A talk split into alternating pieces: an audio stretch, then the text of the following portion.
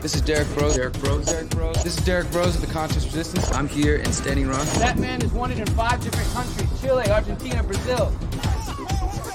We've been fighting a long time. We've all lost so very much. So many loved ones gone. Don't you fucking tease that horse! You are not alone. There are pockets of resistance all around the planet. We are at the brink. Ah, Above all, stay alive. You have no idea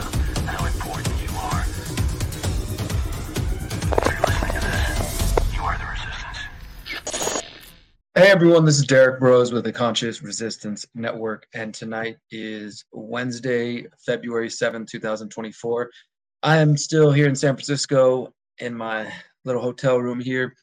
Um, I apologize ahead of time if the connection gets spotty. I'm doing my best to bring you guys information, important information about this first week of the fluoride trial, which has just concluded. Now it's been six full days of testimony starting last Wednesday, Thursday, and Friday and then again uh, today, Wednesday, Tuesday, and Monday of this week.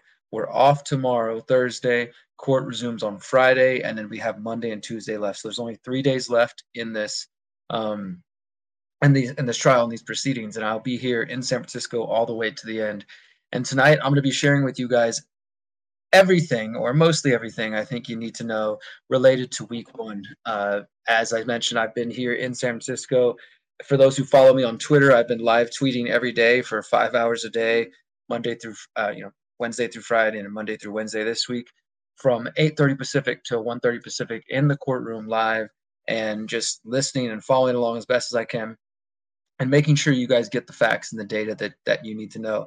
I've also done an interview with Ryan Christian of the Last American Vagabond, and we released four different interviews, including one with lead attorney Michael Connett uh, Dr. Bruce Lanphear, Dr. Howard Hu, and Dr. Bruce Grandjean.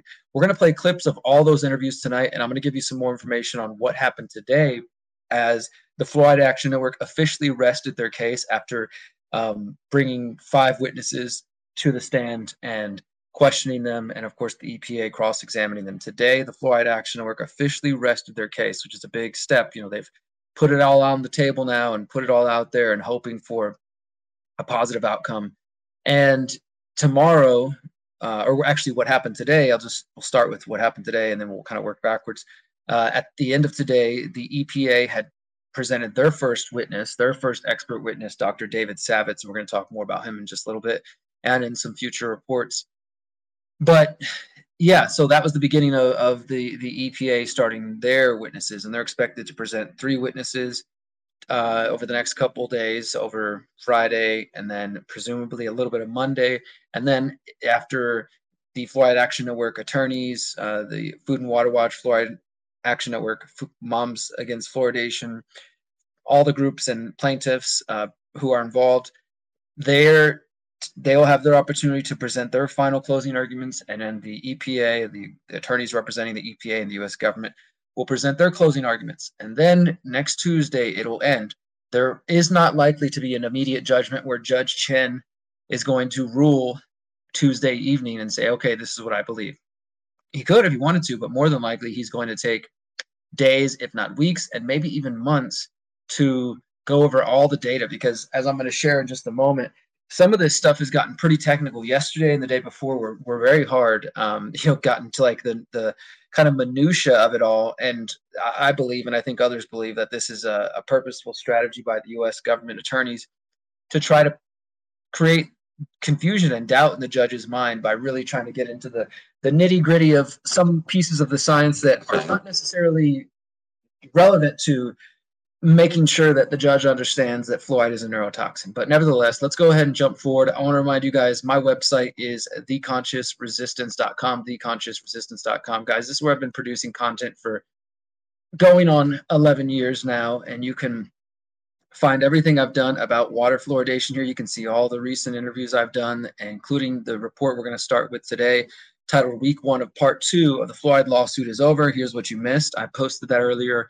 on the website and I emailed that out. So if you're signed up for my email list, you would have already seen this. So that's the benefit of when you visit the website and you see the pop up, sign up for the email list. This is where you can find my investigations, my documentaries, my books, my presentations I've given over the last decade. And you can see that we break things up by topic and category here, including at the bottom, uh, water fluoridation right here. You click on this page, and this takes you to, uh, I don't want to say every report I've ever done on fluoride, but definitely a lot of them. I need to go through and kind of search and find some older ones. But a lot of it deals, yeah, there's definitely way more than this. But most of this deals with um, the fluoride trial and that I've been following since 2019. And it started back in 2016 with a petition, then a lawsuit in 2017. So all of this can be found at the conscious. So definitely bookmark. Now let's go ahead and start here. As I said, week one of part two of the fluoride lawsuit is over. Here's what you missed.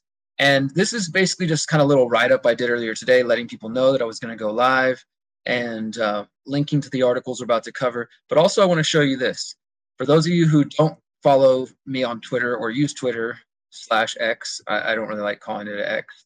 Um, but you do want to check out what I've been doing on that platform because, like I said, I've been live tweeting every day. And what that basically means is I'm sitting in the courtroom and I'm listening to the proceedings and I'm typing, you know, in Twitter, the free version, I'm not going to pay for it. You get 140 characters. So in 140 characters, I'm telling you, okay, this is what just happened. This is what just happened. This is what just happened.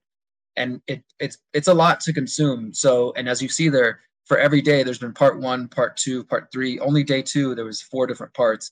And basically, I tweet all the way until we take a break. Once the judge is like, all right, let's take a 20 minute break, I end that tweet thread.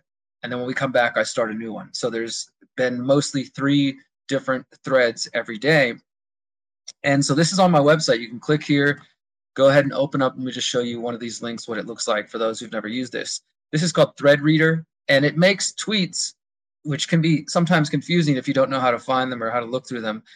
It makes them much more easy to manage and to digest. So every what you're looking at here, every one of these statements, if you were to click it, it would open up a specific tweet that I said. But in here, they just they put them all in order, so it reads like an article. It reads very simple and easy to kind of digest this way. These are all individual tweets that I've been tweeting and created a thread. So again, you go back to my website over here and you can see day one, part one, part two, part three, day two, day three, day four, day five, and today is day six. So every single tweet I've put out over the last week, I've been here for nine days, but uh, there was only court for six of those days.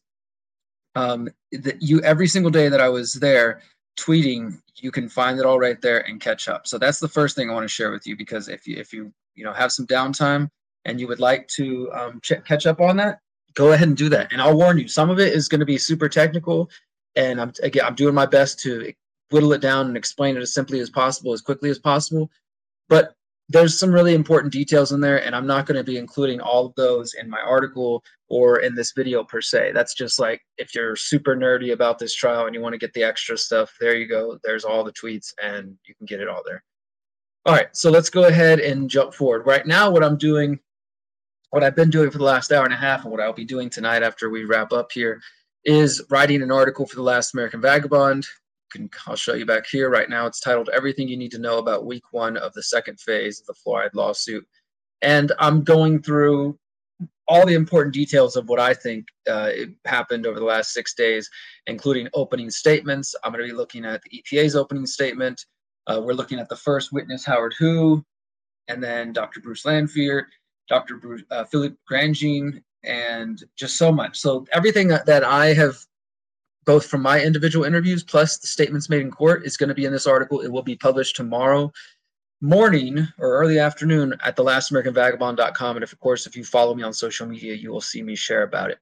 But what I'd like to do today with you is to just go through some of these highlights. Um, this article is not even finished being written. I'm just dropping all my notes in here so you're seeing my, I'm showing you my process here. Um, but I do want to read some of these pieces to you and uh, and yeah, play some videos, and then that's what we'll do today. And uh, first off, though, before I go further, just like really, really, really want to say, super, super, super grateful to everybody who has donated to the crowdfunding campaign. Uh, we're doing a GiveSendGo, where you can raise money to support me. We are aiming to raise six thousand dollars. So far, we've raised just over four thousand, so minus fees, you know, just about thirty nine hundred. And so far, the trip has cost three thousand four hundred dollars. Uh, to be real, I mean, I've only been here for nine days, and San Francisco's not cheap. I I bought a flight and a round trip flight back to Mexico that cost me a thousand dollars. We spent now for the to- two week hotel stay that I'm doing here. I think it came out to be uh, what was it? Fourteen hundred dollars, so twenty four hundred dollars just on the flight and just on the hotel, and then the rest of my costs have just been food, ordering food, going out to eat, eating every day. You know, I'm not, I don't have a kitchen, so I'm eating what I uh, can and staying as healthy as possible while out here, um, and then taking a few Ubers to meet with some of the scientists. But all that together, guys, we spent thirty four hundred dollars um, to make this happen, and I still have today. Tomorrow is Thursday, Thursday, Friday, Saturday, Sunday, Monday, Tuesday, Wednesday. Trial ends Tuesday night, afternoon, Wednesday. I go home Thursday morning, so I still got a whole week here in San Francisco, and I am definitely going to be eating and um, we could use the support. And that doesn't even count for anything as far as paying me for my actual time. I'm in court for five hours a day and I'm producing content and I'm writing articles. So the money that being raised is not even going to my pocket. It's just going to cover the cost. And I'm grateful for that because I don't have the money out of pocket to cover this trip on my own. Uh, but if we go even above and beyond, I might actually get paid for this. I do get paid by Last American Vagabond for the articles I write, but I'm not being paid any specific amount for being in the courtroom. I'm not paying paid hourly for the courtroom or for breaking down these tweets or doing any of this stuff. So if you value my work um, and those who have donated or will donate, very much appreciate that. You can find the descript the um, the link to donate in the description, or if you're watching on Twitter, you can find it in my pinned tweet. All right, so let's go ahead and jump into some notes here. So from the opening statements, there's a few things I wanted to mention. So Michael Connett, he is the Fluoride Action Network's lead attorney, and you know, for those who don't know, in the opening statements, it's basically like you're you're summarizing your whole point of what you're going to lay it down, right? So they they actually did an opening statement of like an hour long, and in that opening statement, they went over a lot of information. But the point is to try to establish to the judge, here's all the different points we're going to illustrate to you over the next couple days. So he he did a pretty good job summarizing everything, and a lot of this discussion has really centered around like what exactly is a hazard? What is a risk? What is the difference between hazard and risk? And how does the epa assess hazard? How does the epa assess risks and at what level of you know saying there's x amount of there's x amount per parts per million of this specific toxin and we see harm at this level at what level do you actually regulate it like that's where a lot of the discussion has been around so Michael Connett was saying from the beginning the observed hazard is the first type of risk. The challenge of risk assessment is that this, this type of risk is rare. So when the EPA decided to ban lead, we didn't have risk observed uh, observed risk in this area despite there being harm. So he's basically saying like we didn't have like a clear observed risk and know exactly at what level that was at for lead, but they knew that harm was happening and they chose to act. He talked about inferred uh, risk and uh, he was also showing some examples of how different toxic chemicals, including dry cleaning material, lithographic printing, that they've shown up uh, below the levels of an inferred risk. And again, the government acted on that. And uh, Michael Connett also noted that there's it's an undisputed fact that fluoride passes into the placenta during pregnancy and into the fetal brain, and that the blood-brain barrier is in development at this point, of course, and it's considered to be a critical window of development. And there's more about child interaction here and, and a little bit as well. Um, Fluoride Action Network attorney Michael Connett, he outlined the different witnesses. Like I said, Dr. Howard Hu, who is a co-founder of the Element Research Project, uh, which is a pregnancy and birth cohort funded by the EPA and the NIH. The Element cohort studied prenatal exposure to toxins, including fluoride. And Connett outlines how the court's going to hear, and they, I think they heard of research which did find did not find that fluoride is a neurotoxin. And Connett said that he's going to show how the people behind this study have been long-term promoters of water fluoridation. Now, I want to kind of sidebar here as we get further into this, because for those who've been following my reporting on this trial for a while now, since at least 2020, you know that um, there were leaked emails. I reported on this last year that came out during the the process of this trial where Fluoride Action Network uh, obtained um, emails between the CDC's Oral Health Division and the uh, Department of Health and Human Services Assistant Secretary of Health Rachel Levine, showing that they there was communication saying the, the National Toxicology Program, a branch of the U.S. government, when they had a, a study, a review of fluoride data that showed that fluoride lowers IQ in children, that the CDC's Oral Health Division and Rachel Levine from the HHS were communicating behind the scenes saying this report's not going to come out. So we already have evidence that the U.S. government or branches of the U.S. government, pieces of the U.S. government, have worked to prevent uh, people from having access to this information. Okay, so that's a fact. But it's important to know that as part of an agreement that the Fluoride Action Network attorneys made with the judge, they actually agreed, for their own reasons that I think they, they can explain better than I, that they would not bring up this political intervention, this political interference. You know, the judge is supposed to basically be judging the merits of the claims under the TSCA, the Toxic Substance Control Act by the EPA, which allows for people to petition the government and say like, hey, there's there's toxins and this thing is toxic. We think you should look at it, and then the EPA can make a ruling. And if they do find whatever substance is toxic, they're supposed to. They have several different actions, including regulating it, banning it, and doing other things. Right. So this is the first lawsuit ever, uh, citizens petition that actually made it this far to a federal court under TSCA. So it's a big deal, right? But again, as part of this, they made an agreement with the judge that they would not bring up this political interference once again. And I've let me just go ahead actually and pull it up while we're talking about it so I can show it to you. If you go to the lastamericanvagabond.com and you check out, we actually have a page dedicated to um, all of the articles I've put together um, about fluoride. Let's blow this up. About the fluoride trial specifically,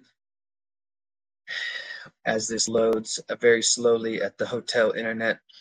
You can find every article that I've written over the last four years, uh, yeah, four years about the fluoride trial, the fluoride lawsuit, including my articles showing that, discussing these emails that show that elements of the US government did indeed make an effort to block the release of this data. There it goes, finally loading.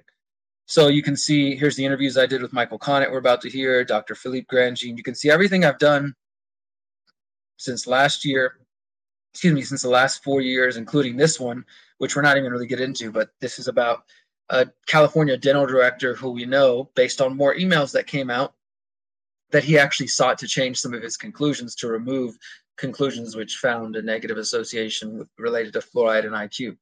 Um, so I'll, I'll include the links here so you can go through all my past articles because if you want to get caught up on that, you definitely want to. Newly released review of fluoride's toxicity highlights NTP scientists battle to follow the science. Um, another one, censored review. No, here we go. Following revelation of interference by Assistant Health Secretary Rachel Levine, federal judge pushes hearing and fluoride lawsuit to April. This was last year. So we're talking about this has been documented. I've been showing this for a while, um, really what's going on. So let's continue on. That was day one. Connett is outlining, they're doing the opening statement. The EPA's opening statement, they started with this phrase, the dose is the poison. And they said that Connett, Michael Connett of the Fluoride Action Network had selectively chosen quotes from the NTP, National Toxicology Program study, to uh, basically they were just accusing him of cherry picking, saying like, hey, he's cherry picking to make his points judge. It's it's more complex than that um, and that the, you know we should look at the NTP's conclusions themselves. The EPA is quoting, and this is true. They quoted a piece of the NTP's May 2022 monograph on IQ, which said, "quote Associations between lower fluoride exposure and children's IQ remain unclear. More studies at lower exposure levels are needed to fully understand the potential associations and ranges typically found in the U.S." And this is the whole thing. Is like the, at this point we've got a victory in the sense that the US government, the EPA, is not even trying to deny that at quote unquote higher levels of exposure to water fluoridation, your IQ, children's IQ, prenatal IQ, it is being impacted um, by water fluoridation, by exposure to this, especially prenatal. But they're still denying at the lower levels, which right now most of the United States is fluoridated at 0.7 milligrams per liter. And, um, you know, there's other some of these studies are up to 1.5 and higher, but there's also studies that did look at the levels currently in use by the US government.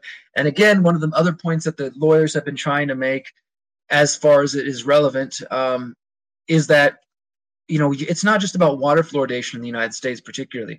The U.S. is exposed. Most Americans are, um, ex- are exposed to so many different toxins, and this includes fluoride. You got fluoride if you're e- eating processed foods and canned goods, especially, but processed foods that's going to be constituted with tap water more than likely. Think about every restaurant you go to. More than likely tap water, unless they're saying they're using a reverse osmosis fluoride filter or something. Um, anytime you eat out, there's fluoride and pesticides. So if we're all getting exposed to pesticides through one one degree or another. Um, if you're cooking with fluoride, of course, fluoride doesn't boil away like some things. It actually concentrates further in your food when you boil it. You're showering, and if you're drinking it, of course, and then if you got fluoride uh, at dental treatments or if you're doing the fluoride toothpaste. So there's really just more than one. There's more than one way to be exposed to fluoride. It's not just about water fluoridation. But the lawsuit is particularly focused on fluoride being uh, a neurotoxicant and it relates to the water fluoridation. So the EPA is doing their best to try to keep this very narrow and to get the judge to just focus on uh, water fluoridation, saying, yes, we know at these high levels there's exposure of there's danger in fluoride, but at these lower levels, there, you know, it's unclear. And so their whole goal was to try to just muddy the waters as much as possible so that the judge is too confused to make a ruling. Because if he doesn't feel confident, which I will give credit to Judge Edward Chen. He seems legitimately trying to keep up with all the science, and I'm I'm doing my best as well. I'm pretty versed in fluoride, but there's a lot of technical terminology and jargon being thrown around.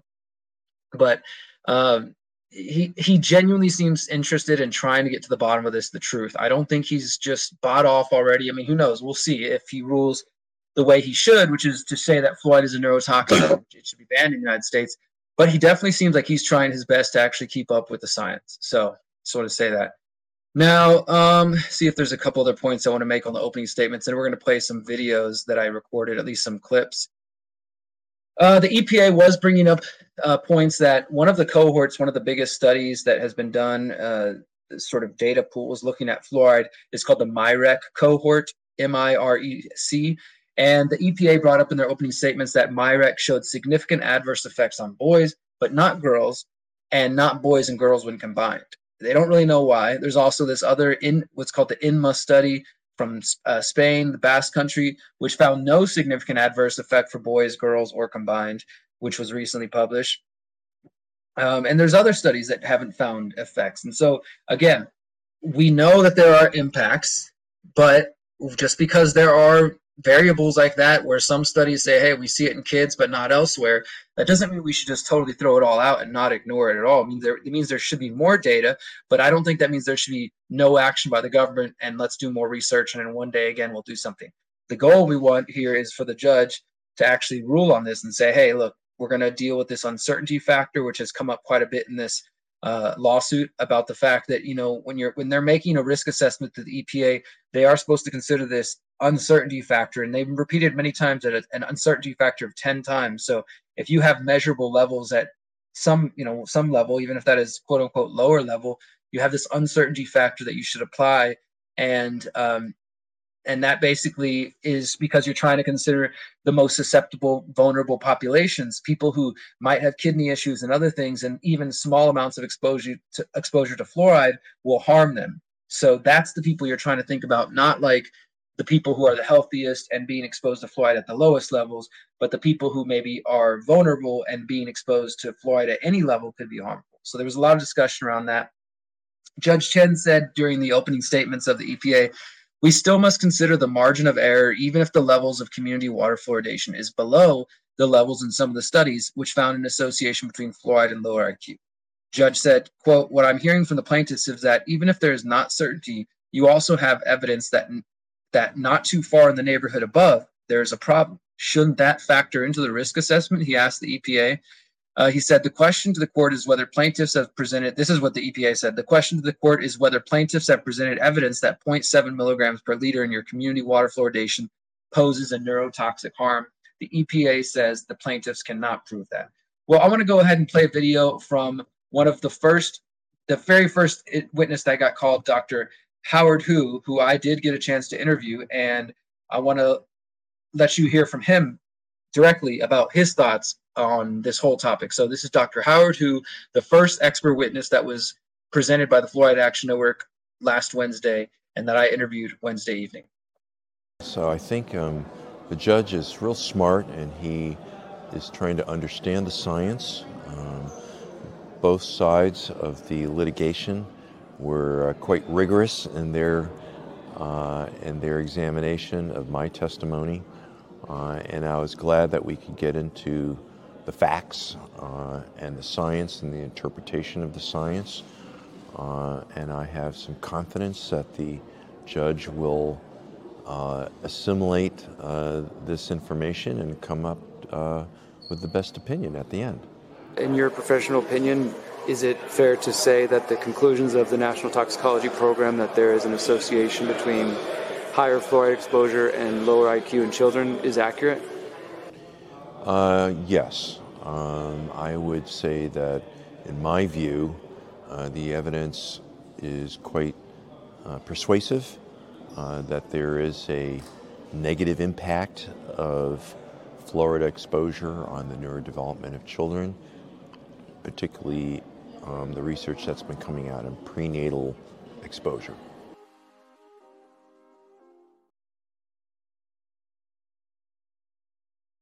All right, so that was Dr. Howard Hu.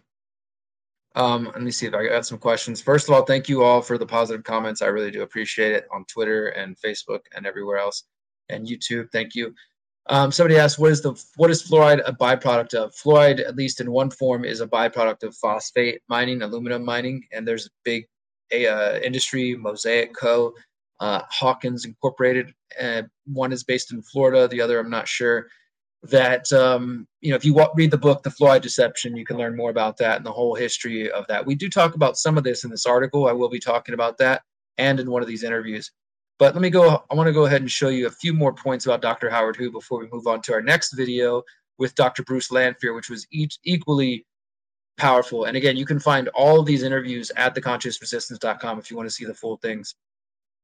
Uh, one thing about dr howard hu uh, Michael Connett, remember the EPA was trying to like make a big deal about why some studies uh, have shown impacts and associations with boys but not girls, and you know sometimes when the data is put together, they don't find anything. Uh, Michael Connett asked if the results of studies which found different associations for boys and girls can both be true, and if so, how? He's, uh, Howard Hu says, quote, yes, because of different populations, life experiences, etc things like gender differences and diet, hormones, etc., can produce different results. And Connett asked, would you expect a neurotoxicant like fluoride could have a different impact on populations? Yes, we haven't tried to account for differences with our colleagues in Canada, but there is a whole set of factors that we know could be in play. And he's actually working apparently on a new study. It's called the Madres cohort. Uh, Madres, Madres, you know, they're trying to like be creative, I guess, with their names. Um, it's because it's a study that focuses on Latino Los Angeles residents, women, uh, and it's intended to understand the environmental impacts and to measure behavioral outcomes. Connett said LA County is an area which adds fluoride to the water. About how many pregnant women were included in your recently published studies? He and uh, I don't know if he said I think it was like over a thousand. I don't have that number right here, but um, Howard Hu said we believe that this explains the spike in fluoride levels in the third trimester because this was a really interesting part where they're talking about how these different the, the MIREC cohort, the Madres cohort, that they both show higher levels of fluoride in pregnant mothers in their third trimesters. And this is they're doing urine uh, urinary fluoride levels. And he said that part of this is just that a thirsty mom at the further along pregnancy, she's drinking more water, so she's going to be consuming. If she is drinking fluoridated water, she's going to be consuming more fluoride as she gets further along the pregnancy. And part of that is because her body is, of course, having to work, do extra duties to feed her child that was inside of her, and that includes. This is really interesting, a really scary part that you know the baby is taking everything everything that it gets is coming from the mom it's coming through her body through her blood right into the baby and uh, the mo- the mom's your your body stores fluoride in your bones. So if you're consuming fluoride, it's going to get stored in your bones. Then if you have a baby inside you and the baby's trying to pull everything out of you, including calcium from the mom to build its bones, it's going to be absorbing that fluoride as well directly into it. It's a pretty scary thought. Um, and they showed some graphs indicating that higher levels of fluoride within the third the urine of pregnant mothers in third trimesters and uh, the, one of the things Howard Hu told me, he said, yes, I would say that in my view, you already heard this quote, the evidence is quite pervasive, persuasive that there's a negative impact of fluoride exposure on the neurodevelopment of children, and uh, particularly evidence relating to prenatal exposure, which is what we're talking about inside a mom's belly. Now, the second witness they called was Dr. Bruce Lanphear, who's a public health physician, pediatric epidemiologist. He specializes in environmental exposures, including lead and other toxic chemicals he uh, is an MD with the University of Missouri at Kansas City. He's been an expert on lead, whose own his work has been used by the EPA to help them develop their standards on lead's toxicity. So um, let's go ahead play a clip from. I have two clips for Dr. Lanphear, and I want you guys to hear what he's got to say. Thank you guys again who are tuned in and supporting this effort to bring the truth about fluoride to the people. Check this out. This is Dr. Bruce Lanphear. Well, what we found, whether we looked at urinary fluoride from the mom as a measure of exposure, or water fluoride, or an estimate of fluoride intake during pregnancy. In every case, we saw IQ deficits in the children. For the urinary fluoride, it was only for the boys, and that's raised some questions. Why only in the boys? And we can't explain everything at this point. It raises more questions. But the consistency across those three different ways of measuring fluoride and the consistency with other really high quality studies has really raised questions about practices like community fluoridation. We're going to go ahead and play a second video of Dr. Bruce Lanphear. Again, he's the second expert witness that was called by the Fluoride Action Network this week. I think it was Tuesday or Thursday that he was called, excuse me. Could you speak to your work related to uh, studying hypothyroidism and uh, I think fluoride's impact on the thyroid? Yeah, so this was a study uh, that just came out in the past year. Megan Hall uh, led the study, and along with Christine and the rest of the team. And what we found is that uh, women who are exposed to higher amounts of fluoride, especially if it's in the water um, or if it's a measure of fluoride intake, we saw an increased risk of those women developing hypothyroidism. Now, it didn't all happen during the, court, uh, the uh, course of the uh, study. Uh, some of the exposure likely happened before the women even showed up. In fact, many of them already came in with a diagnosis of primary hypothyroidism. But because they uh, were in those communities either with fluoridation or not, that seemed to predict why some of them, and it wasn't a small amount, overall there's about a 65% increase in hypothyroidism. But when we looked at women who uh, did or didn't have an antibody against the thyroid, about 10% of people have this antibody against the thyroid we saw that it was primarily in those without the antibody, so 90% of the population. And in that case, it was quite sizable, the increased risk. And so there's not many studies out there like this. There's one from England that's uh, more ecologic, but very suggestive of the same thing we saw. Uh, but it raises really important questions about a serious problem. I would say so myself. It raises serious questions, uh, important questions about a serious problem. So hyperthyroid, hypothyroidism being another important part of Dr. Bruce Lanphear's testimony. As I said, he's an expert in lead as well, so there was some discussion around that. Um, there was another part of that where I just wanted to mention that he was work, he was involved in some studies looking at baby formula relating to fluoride, and uh, he's this was one of the questions that he was asked in his answer. They said, "Was the baby's consumption of formula with fluoridated water associated with lower IQ later in life?" He said yes. He confirmed they found impacts on IQ for boys and girls in the Till 2020 study. So I bring that up because I mean I I've been. Let me just give you a little bit of background for those who haven't heard me say this. Fluoride was one of the first things that I ever began researching, even before I considered myself a journalist. Just as an activist, it was 2010. I was just waking up I've seen some stuff about fluoride being poison in the water, and I started watching. I, I read the uh, fluoride deception. I watched some some interviews on the early YouTube before all the censorship, and I felt very passionate about it. I immediately, since 2010, stopped drinking anything to do with tap water. Uh, started filtering water. I haven't always used a home shower filter, but I bought one of those and just did all these life changes so that I could avoid fluoride as much as possible. And I was that was kind of it. I, I, did a little research and I had a reaction, and I changed, made some life changes. And when I got the opportunity, I would tell people about this. But I very quickly noticed, like, wow, people say things like Doctor Strangelove. I never seen that movie, but it was definitely a, a form of programming for a certain generation to think like, oh, anybody questioning things in the water is just some nutso. Don't trust them. Don't listen to them. I saw very quickly that okay, in polite society, talking about fluoride harming you is just going to get you laughed out of the room. And then over the years, as I started to consider myself a journalist, doing end- citizen journalism, and then evolving to doing it full time, I also realized if you try to talk to people about the reality of these mountains of studies about fluoride not only affecting the IQ, but the thyroid, as we're discussing here, but the bones, the kidneys, the liver, all these different areas. People don't take you seriously. This is why I'm one of the only journalists, other than uh, one of the Brenda over at Children's Health Defense, who's also been in the courtroom this last week. There's no coverage of this. There was one report from Science, uh, Bloomberg Law, a couple of obscure things, but no mainstream coverage in any way. This is a federal court. So I say all that to say I've been researching this stuff for years, and it's crazy. It's a trip for me to kind of be in a courtroom and hear this these this information raised, and I feel more strongly than ever, honestly, about trying to not only get out the facts that are being displayed here in the fluoride trial, the fluoride lawsuit, but to do what I can to try to protect mothers and babies. I mean, I have six nieces and nephews. They're all 13 and under now. They're growing.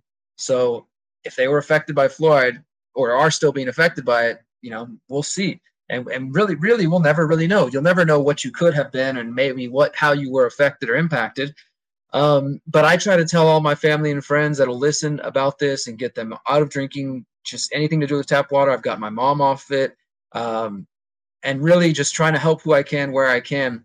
But in the future coming soon i'm going to uh, be trying to find some some good companies that i can trust and work with on filtration systems and other ways that you can avoid fluoride that i can I, we can get some solutions out there because this is the more I'm learning and just confirming some things I've already known over the years through this lawsuit, it's it's disturbing. It's crazy. It really is insane to think about this. That like there are people, pregnant mothers right now, creating drinking fluoridated uh, water and then making that they're having babies and then feeding their babies formula with reconstituted with fluoridated water. And even if they're breastfeeding, they, if they're drinking fluoride, it's all going into the baby as well. So it's just it's so important. It's so important to expose the truth about this right now.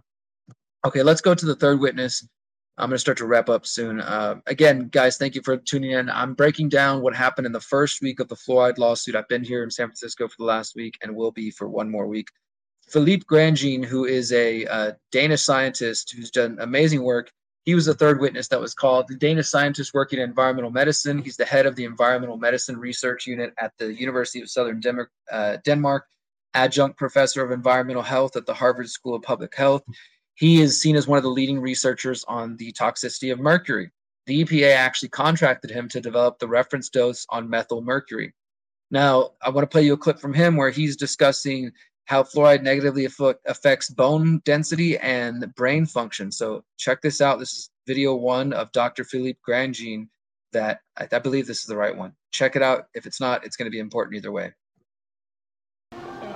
I've done population studies on mercury exposure, in particular in regard to the adverse effects on brain development in children that have been exposed uh, since uh, the beginning of life uh, to mercury from their mother's diet.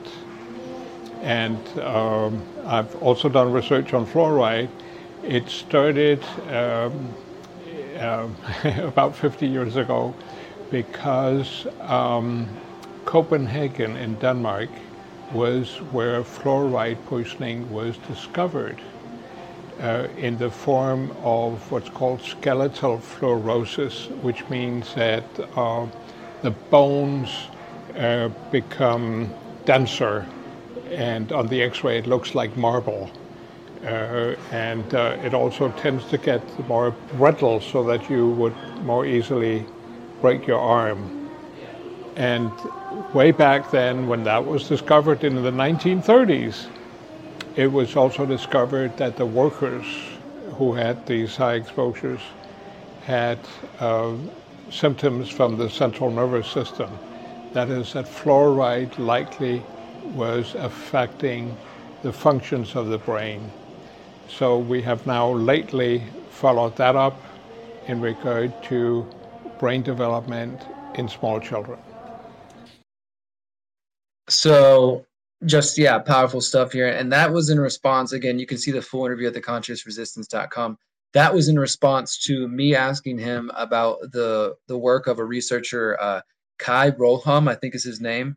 He uh, was a Danish researcher as well. And back in 1930, he was researching this, and he actually about skeletal fluorosis and some of the harms fluoride in 1937, almost 100 years ago, guys. So do not let this kind of propaganda that they're oh we're just figuring out that there's harms fool you because they've known that there have been harms for some time.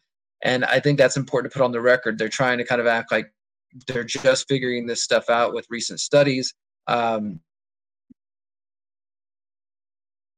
but no they're not now i want to read another part here from philippe grandjean and then we're going to hear a couple more videos from him that you're i'm the only person that's got this reporting and i'm proud of that now, this is another statement from uh, Dr. Grandjean. He says, when we merge all, this is about IQ, when we merge all the findings, we can see that there is a tendency. The higher the fluoride exposure during fetal life, that is from the mother's exposure, the greater loss in IQ at school age. It's like the overall average is that for each milligram of additional fluoride, the child will lose two IQ points. The one milligram is, and one milligram is something that can easily happen in this country because there is 0.7 milligrams of fluoride per liter of drinking water in the fluoridated communities. And if you drink a couple liters of community water, you easily get a couple of milligrams of extra fluoride. And that is certainly, according to our findings, is associated with the loss in cognitive function, that is, in IQ of the baby and the child, as we examined at school age. So, just hammering home the point that there are that there there are loss of IQs. There's measurable lo- loss of IQ taking place, and you know, I've I used to kind of well, let me just say this. I wouldn't write an article saying the government is trying to kill you and dumb you down with fluoride. I wouldn't even name a video that. I'll tell you that right now. I believe that's probably what's happening. And if you meet me at the bar one night and we're having a conversation, I might tell you my theories on this and that. But there is no document that exists, and we will never find, I believe, a document that says, here is the dumbing down program um, using uh, hydrofluorosilicic acid. And in fact, I've seen a few comments here, including one right now, about the idea of fluoride being used to dumb people down in the communist camps or the Nazi camps. And I want to say, and this is something that I believe, as well as the Fluoride Action Network believes, that there that is not a strong argument, and there's no evidence to back it up. Uh, and it's not worth arguing and, and, and putting out there because we have much stronger evidence that shows that fluoride does cause harm if you follow the claims of Nazis and communists using fluoride in the concentration camps, which I have, and you, you know, yeah, I know you've seen it on a meme or something, but try to track it down. Try to find an article that mentioned this, and then try to track down that source, and then try to track down where that source got it from. Eventually, you will get to what I found references to an article that was written back in the 1930s or early 40s that the the newspaper no longer exists. There are no archives of this newspaper. There's no digital archives, so there, there there's no physical archives even. I've I've tried to look. I can't remember the name of the paper, but I've I've done the, I need to probably put this in a video so you guys can I can share it next time somebody says this. But there's no evidence of it. So even if it were true, let's imagine it were true, which could be. I'm not going to deny that it could be true. Um, there's no hardcore evidence of it, and that means that when you say it you basically just are setting yourselves up to be fact checked or debunked by somebody. So I'm just putting that out there. I don't think that there's hard evidence out there to try to rest your whole case on that. But with that said, and what I said a moment ago, that they've known that these impacts have been taking place for decades, it is hard not to see that some human beings have made decisions to deny or ignore and ignore and try to debunk evidence showing that fluoride does impact cognitive function. So if you think about this, if people have known that fluoride impacts uh, cognitive function in a negative way, and known this for decades, almost 100 years in some cases, that information has surely been out there. And, and if we can find it, surely these intelligent scientists can find it. Then why would they do that? Why would they purposely do that? Why would they purposely put something in the water if they come to find out it has a negative impact that causes lower IQ in people. Greed, you know, there's a lot of powerful interests that are behind this, as you're going to hear in just a moment in another interview. But, you know, it does beg the question. So I have become more and more open to the idea that this is a dumbing down program. Again, I'm not going to write an article on that. I'm not going to try to hang my whole uh, reputation on that. Um, but I do think that um, I do think that it, it, it's it's likely you know the case. Now here's another qu- comment I'll address real quick before I move on. Again, we're we're recapping the first week of the fluoride uh, trial, the second phase of the fluoride trial. we got a comment here that says we need to differentiate between the two different types of fluoride. One is natural, and the other is a form of industrial waste. This is true, but it really doesn't make a difference, Luke. There are studies showing even naturally occurring fluoride. In fact, some of the cohorts, I think, is the um, element or the MIREC, I think the element cohort, if I'm correct, um, was in Mexico. It's either the element or the MIREC. We're based in Mexico, and we're looking at naturally occurring fluoride. Um, as well as fluoridated salt. So it's not just the just one source or the other. There's also people in fluoridated, natu- like naturally occurring fluoridated communities in Africa and other places, India, that have been studied, and they find uh, bone problems, bone density problems, bone issues. Um, uh, what is their name? Like these uh, bone fragments. I can't remember the terminology, but there's definitely harm from fluoride, whether it's naturally occurring or industrial waste. Both of them have been linked to, to harms in humans. All right, let's go on to the next part of this, and we're going to play a couple more videos. So Philippe Grandjean, who's the third uh, expert witness for the Fluoride Action Network, and was really just dropping some some truth bombs throughout this.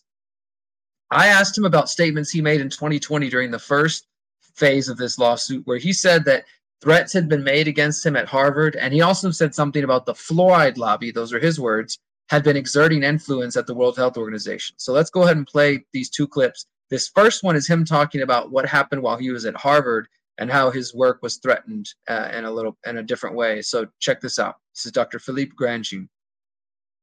You stated that um, you were coerced by a colleague at the Harvard Dental School to sort of sign a statement that sort of downplayed the significance of your study. Could you speak to that incident? To understand uh, fluoride better, we um, carried out uh, a joint analysis of all of the publications uh, we could find that related to early life exposure to fluoride and uh, brain function uh, in childhood. And that got published in a journal that's put out by the National Institutes of Health. And when that was published, uh, a professor from Harvard University uh, came to my office and asked me to sign a statement that my work on fluoride had nothing to do with fluoridation. And um, he, he actually uh, wrote this draft. I, I still have, a, have it in, in my possession. And since I didn't uh, sign this immediately, he instead went to my dean and uh, had the dean sign a statement that he supported uh, water fluoridation in accordance with the policy of the Centers for, for Disease, Disease Control, CDC.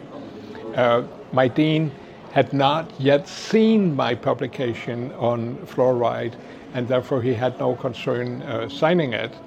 Um, and later on, I was told by uh, the leadership at, at Harvard that uh, my research on, on fluoride uh, was unwanted and had never been approved by Harvard. So, um, be, because we, we couldn't agree on my what I would consider academic freedom, uh, I left Harvard pretty powerful. He left Harvard because he couldn't, um, you know, he couldn't get the academic freedom that he that he wanted, and so I'm proud that I got to ask him about that because you know one of the things I always my pet peeve is there's a statement like that made, like for example, oh, in this court case, this uh, witness said he was threatened at Harvard. Moving on, and you never find out what the heck. Like, whoa, I should hear more about that. What were the details? Who did the threatening? What was it about? So this is the first time he's stating on record uh, that story about people trying to threaten him at Harvard. Now, I also asked him about a statement he made regarding the World Health Organization. He had been invited to participate in a panel, a committee at the World Health Organization, and uh, looking into fluoride. And he he also ran into some corruption there. So check out this clip. This this one's three minutes long. Dr. Philippe Grandjean discussing his involvement with the World Health Organization, and how the fluoride lobby has infiltrated the WHO.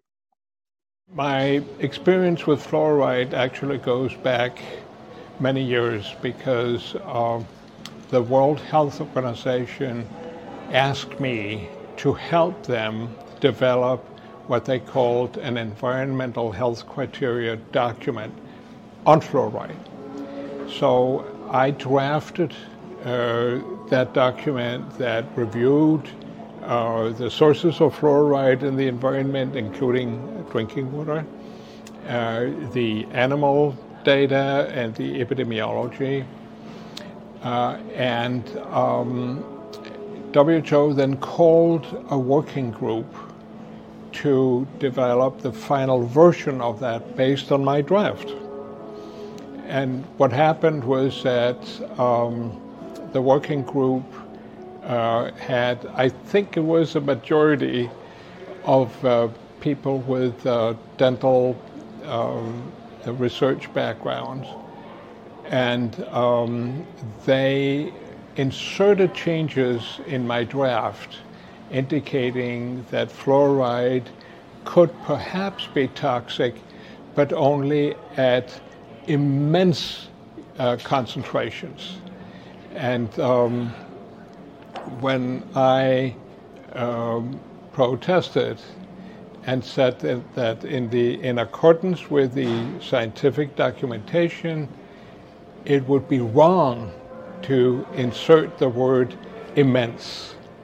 And so um, uh, the working group uh, asked me to kindly go to the library and, and bring the documentation back.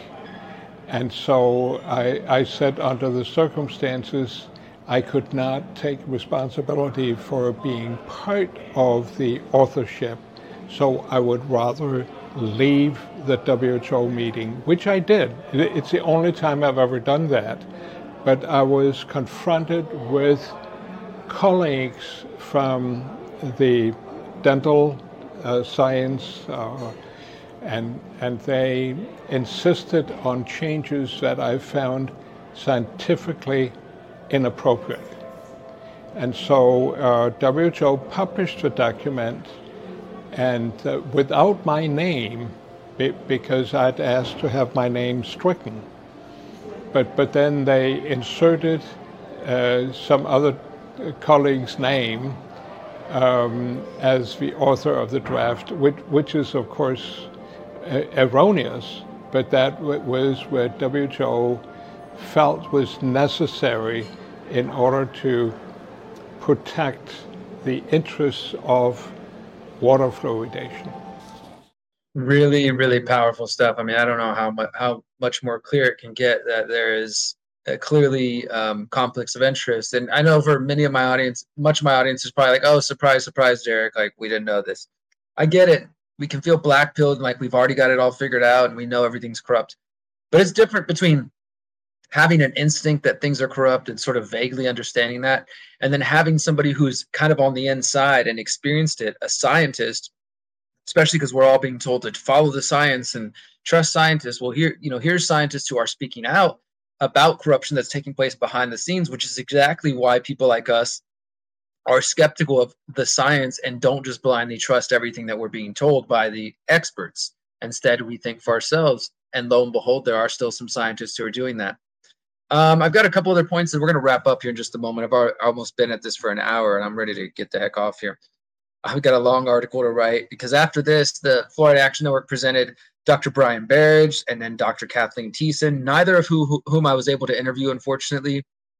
And then, as I mentioned earlier today, the Fluoride Action Network rested their case today. They concluded their their uh, presenting of Dr. Kathleen Thiessen, and they rested their case. So they went through five experts over the last five days, six days, and now the EPA has begun their part, and they started with the Dr. Savitz today. That was the most recent thing that, that you can see. And again, if you want to go caught up before I put out my article tomorrow, you can go here to theconsciousresistance.com and see my latest post where you can see each of these broken down by day and by part. And if you click that, it opens up these little thread readers that you can easily read through everything that was posted. And uh, yeah, that's where it's going to continue. So to, tomorrow, Thursday, the court is off. We, we're there's no court tomorrow uh, which is cool. Take a little bit of break and work on this article. I have some interviews scheduled. I'll be promoting, uh, promoting, and we're you know I've I've reached out to the High Wire, my friends over there. I've reached out to Valuetainment, Patrick Beck, Bet David. We've emailed um, uh, Tim Cass. We've e- emailed Jimmy Dore, Kim Iversen. If you follow these people with big platforms, let them know this story matters. Nobody's covering it. I mean, I'm the one of two people here uh, covering it, and, I, and I'm trying to do as much content as I can articles, live tweeting, video interviews, uh, documenting this for the record in case it doesn't go our way. But either way, it should be front page news right now. And this, this is what the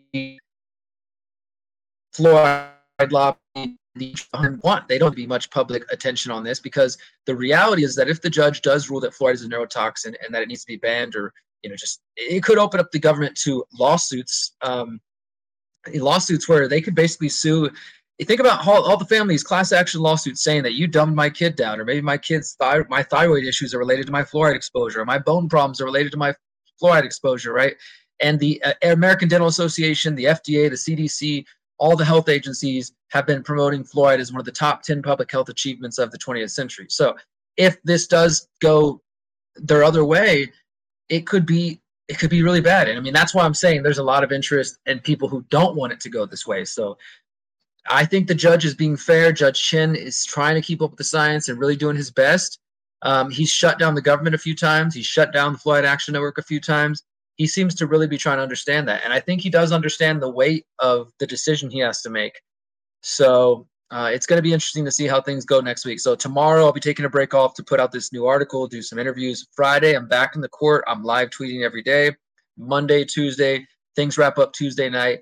Next Wednesday I'll probably doing another live stream to summarize the final three days, second week of the trial. And then I fly home on Thursday. I'm excited about that. But before we wrap up today, I want to show you two more interviews. These are with Michael Connett, who is the lead attorney who's actually uh, fighting this case for the Fluoride Action Network. So check out these. First, we'll go through one. I'll make a comment. We'll go to the second one, and we'll wrap up for the day. Guys, thank you so much.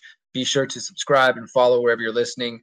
Uh, and share this out and, and sign up for my email list at theconsciousresistance.com. Again, this is Michael Connett, lead attorney for the Fluoride Action Network. We're the first citizen groups to ever go all the way to a federal trial in a citizen petition under the Toxic Substances Control Act. So, in the 40 plus years of the act, no one's done that before. We did that in June of 2020. We had a seven day trial featuring expert testimony on both sides.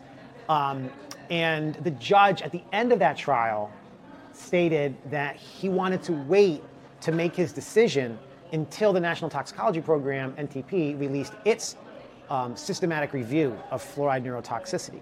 At that time in 2020, the NTP had already been working on the review for about four years. And the thought at that time was that the review would be published pretty soon, maybe in a few months. And so the judge put the case on hold because he wanted to see the NTP's conclusions.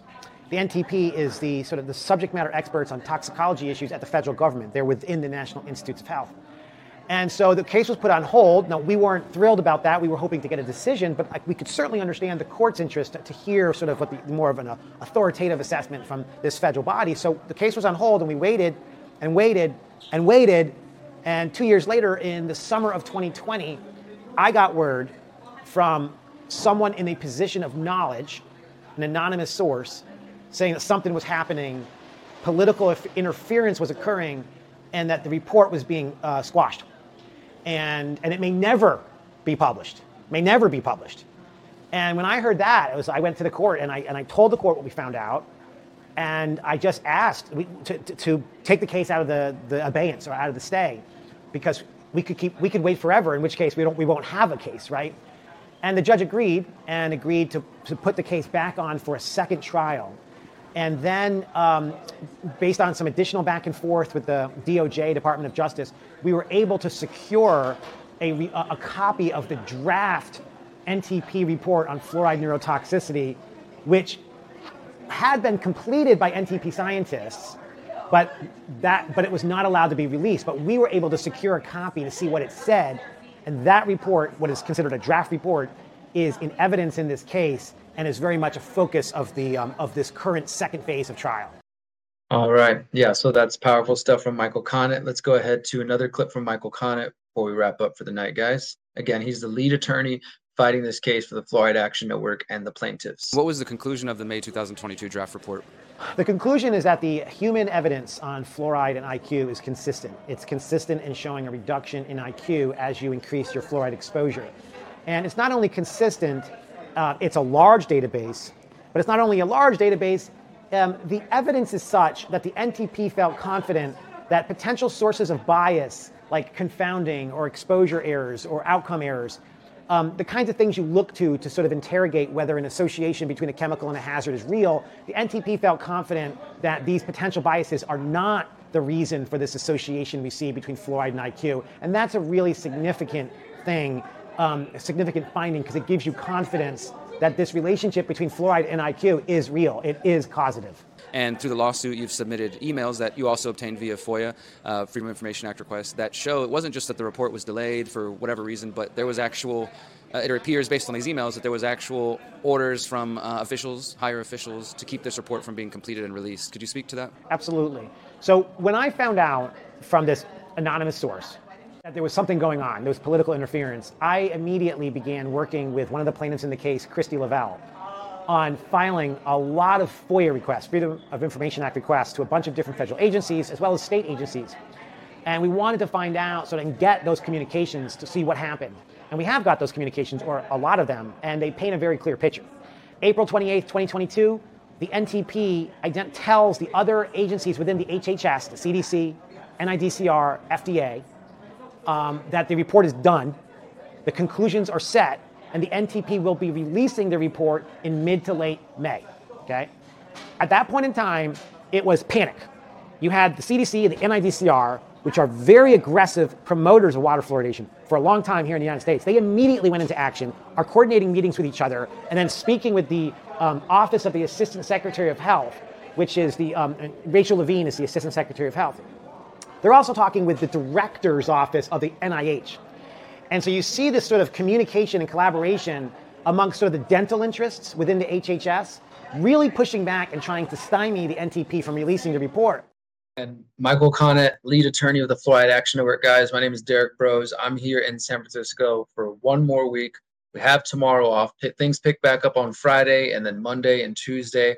And I'll be here for every day live tweeting expect more interviews. I'm going to try to interview the EPA's witnesses. And I'm not just going to interview one side of the scientists who are saying fluoride is bad for you, but I'm going to try to interview the scientists who are saying fluoride is actually not harmful at all. In fact, one of the scientists is going to claim that fluoride increases your IQ. So I'm going to try to interview uh, at least two of those witnesses who I know are going to be here in person for the EPA and uh, hear their stories as well and um, yeah, and then I'll be documenting everything that happens here. I just want to remind you if you can donate, I've posted the link wherever you're watching. Uh, this is our crowdfunding campaign, givesendgo.com slash fluoride trial. Our goal has been to raise $6,000.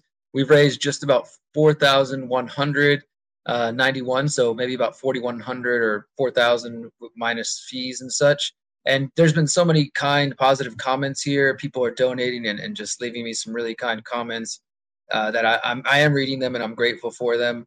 So thank you to everybody who has donated. Um, again this trial this trip has already cost $3400 uh, and i still got a week to go and i'm going to need to eat and stuff. So it'd be great if i don't have to spend any of this money out of pocket. I know you guys all got things to pay for and i, I understand that. If you've got five bucks that you can give it helps me continue to eat while on this trip so I can focus and continue to bring you this content. I wish that we could get $10,000 because this is realistically what it takes to do one journalism trip on one trial. It costs time, flights, hotels, food, and then, of course, it would be great to get paid on top of that. But nonetheless, if we can just continue to donate here, we'll make sure that I can get home safely and uh, that everything that needs to be reported on will be reported on. That I'll have the energy and the food and the strength to keep going and get more interviews for you guys. So thank you to everybody who has been donating there. Again, you can bookmark my website, theconsciousresistance.com, where you can see this latest post, week one of part two, where you can check out all of my tweets from the last six days and uh, check all the full interviews at theconsciousresistance.com. You can see our whole whole section on water fluoridation and get yourself all caught up. So Thank you guys so much for being here with me. I appreciate you. Until next time, my friends, remember you are powerful, you are beautiful, and you are free. Peace. Stop drinking fluoride. Since 2012, the Conscious Resistance Network has been an independent media organization focused on empowering individuals through education, philosophy, health, and community organizing. We work to create a world where corporate and state power do not rule over the lives of free human beings. Our motto is leading by example and helping others in their pursuit of freedom. Visit theconsciousresistance.com to find our articles, documentaries, interviews, podcasts, books, and more. Remember, you are powerful, you are beautiful, and you are free.